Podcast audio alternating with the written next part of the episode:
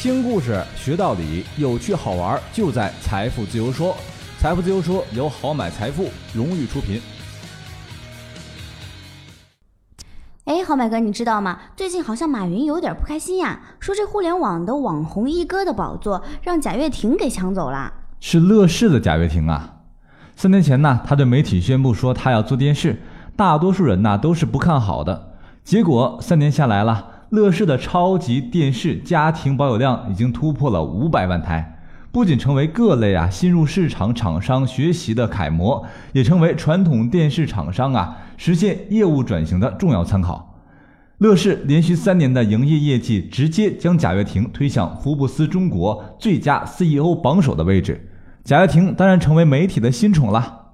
现在的乐视呀，不仅位列中国视频网站的第一阵营，还构建了庞大的生态王国呢。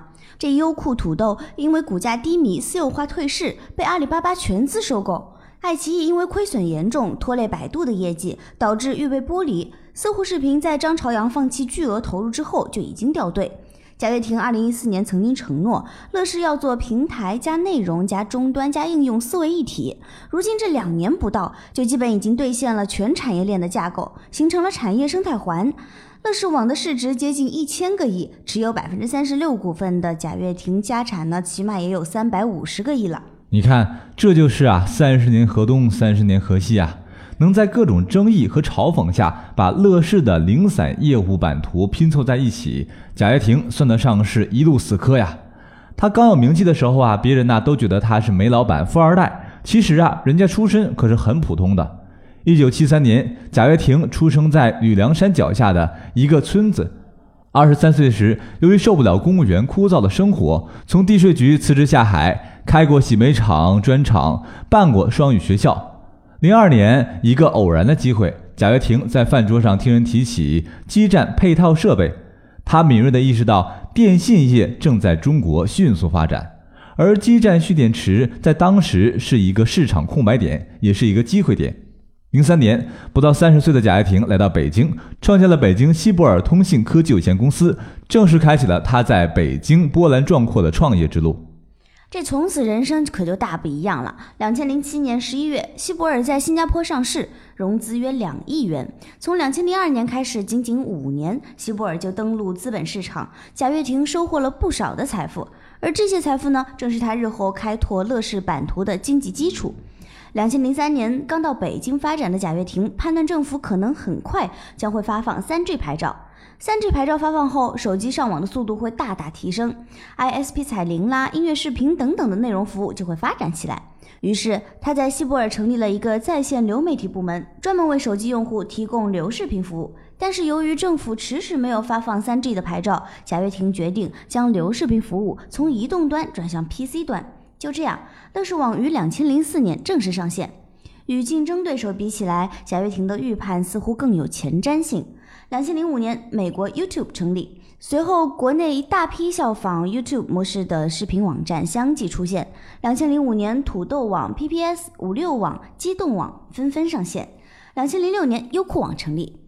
贾跃亭这种颇具前瞻性目光的例子还有很多。乐视网成立之初，他预测国家未来会加强对内容版权的保护，内容将会成为视频网站最核心的竞争力。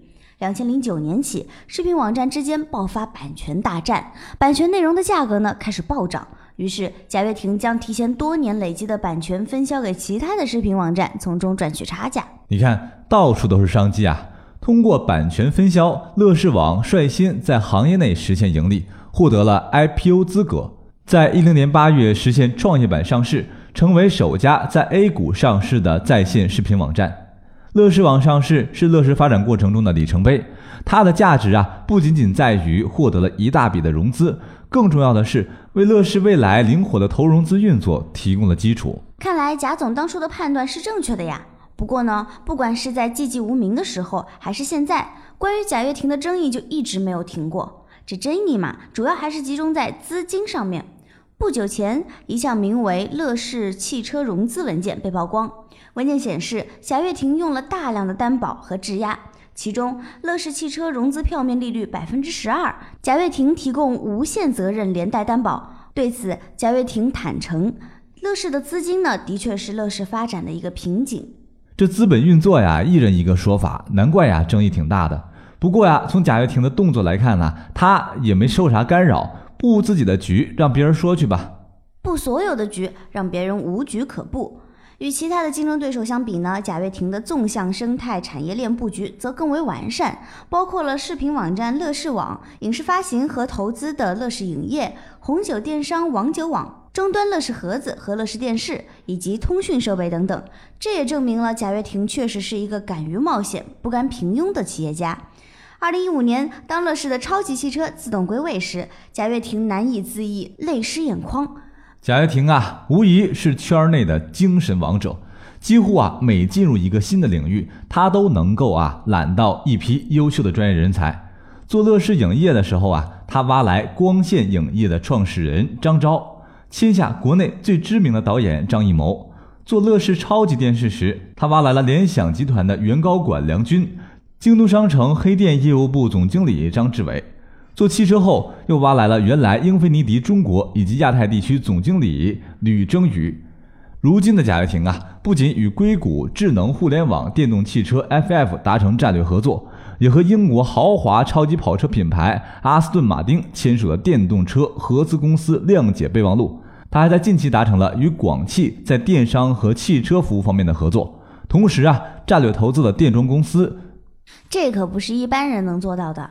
在资本的寒冬当中，大量的创业公司倒下、裁员，创业者如惊弓之鸟，在资本的左右下调整策略，重视现金流，合并出售。